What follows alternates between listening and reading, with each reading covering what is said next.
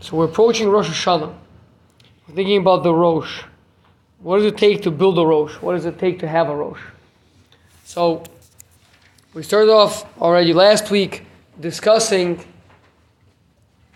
the understanding that Hatzur Tamim Palo, that HaKadosh Baruch Hu is a perfect creator, and therefore, says the Maharal, by studying the Tzuras Havlad, the Vlad, the, the, the appearance, the, the way the Vlad is in his mother's womb, which the Gemara Nida describes in tremendous detail, we can see how it is we can perfect ourselves.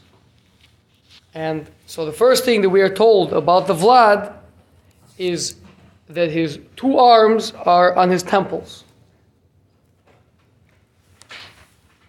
And the Maharal says that this is because he is supporting his head. Ki ha'adam nivra sheyachshav tamid al darkav. A man is created in such a way that he is meant to be a thinker.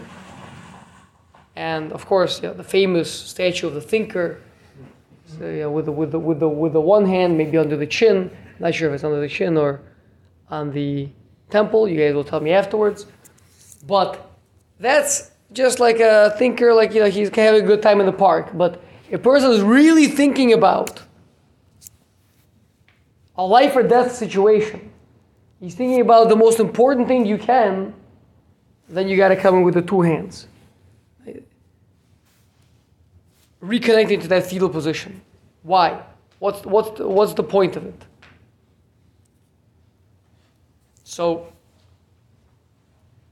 first of all, like we've been discussing in Mesilas Yesharim, those of you that are with us in Mesilas Yesharim, okay, you'll know right away. If you're not with us, you should consider joining the Mesilas Yesharim, and if you can't, then you should consider learning by yourself. But uh, Mesilas Yesharim says that a person who is created as a bar seichel, a person who has intelligence to guide his path in life, and he doesn't use that intelligence, he's worse than an animal. An animal has basic instincts to guide it.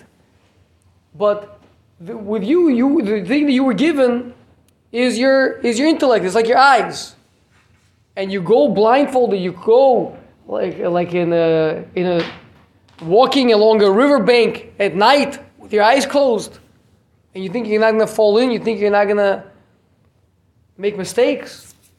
So in Zehirus, the, the Ramchal stresses the importance of doing a cheshbon nefesh, of thinking about your ways. Nachshova darkeinu v'nashuva. Let us think about our paths and let's come back. David HaMelech says, Chishavti derachai, v'ashir ragai el I, I thought about my paths and I turned my feet back to your, to your testimonies. It is the thought, it is the Torah that's Mevi Lidei Zehirus. That's what Rabbi Ben Yair says. First step on the rung in the ladder is Torah, which the Ramchal understands to be thinking about one's path. That's the first parak of the Mesilas Yesharim is what's life about? What am I doing here? What am I trying to accomplish? And that will bring you to Zehirus. That will bring you to being careful about, about mitzvahs and, and, uh, and, and about Averos.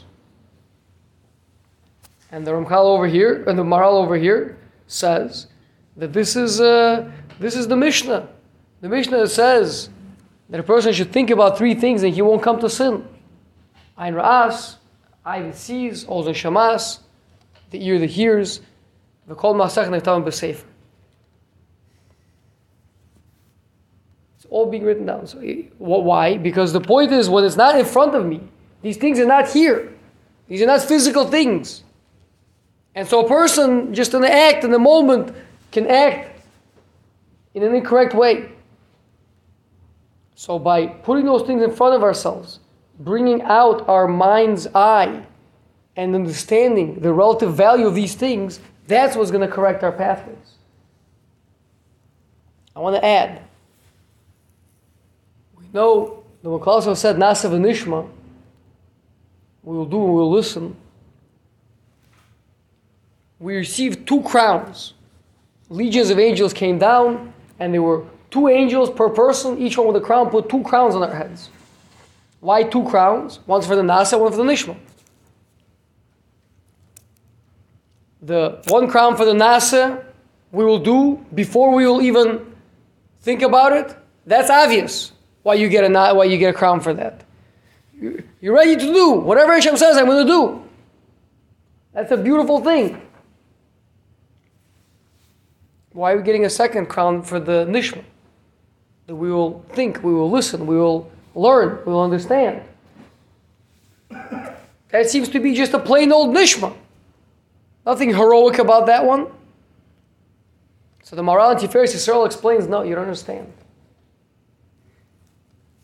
A thinking that a person is doing when he's when he's involved, when he's concerned, when he's no gay bedover, when he's biased because am I going to be able to do this? Is it too much? Is it going to cost me money? How am I going to be able to do that? So then the thinking itself is, is, is impacted by the fact that he, he needs to do it. And so he's mishuchad and he's not able to think on the same level of purity. It's only when a person says nasa first, I will do. Once it's already out of the way, I'm doing it. Now I want to understand the mitzvahs.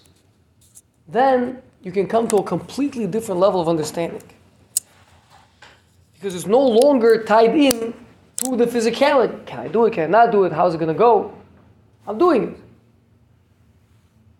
Which means a mind that's thinking, as long as it's in this world, if it's being impacted by gravity, being pulled, it can't think with that level of clarity. So you know what you have to do? You have to g- give it artificial support. You want to get your mind onto a tripod. You already have the back, right? But that it's still pushed around by every wind that comes along in this world. Winds are blowing in every direction. So you need to provide a tripod, two more points of support, which means that the mind is able to be tranquil. Is disconnected from the fear. Am I going to be able to do? Am I not? What does this mean for me? What are the consequences of learning this? If you say naaseh, then the nishma is a different nishma. So, person's greatest tool, number one, is the Torah is mevi lidei zehirus. And the Ramchal in the first parak of Mesilas Yesharim teaches us Torah. Torah means thinking about the purpose of the world, thinking about my purpose in this world. And then seeing how does that relate, how does that plug in to my life, to my actions. That's Hashem, if we will daily turn into the fetal position, support our mind, give it all of our strength, giving, give it all of our support and tranquility, we'll be able to think undisturbed without all those winds pushing our mind around. We'll be able to understand what life is about and we'll be able to build a rosh ahead for the Shana, for the year. Looking forward to building a Roshana, a Rosh ahead for ourselves together in these upcoming days. As Hashem will all be written in and sealed for Chaim and Chaim Tovim. Amen.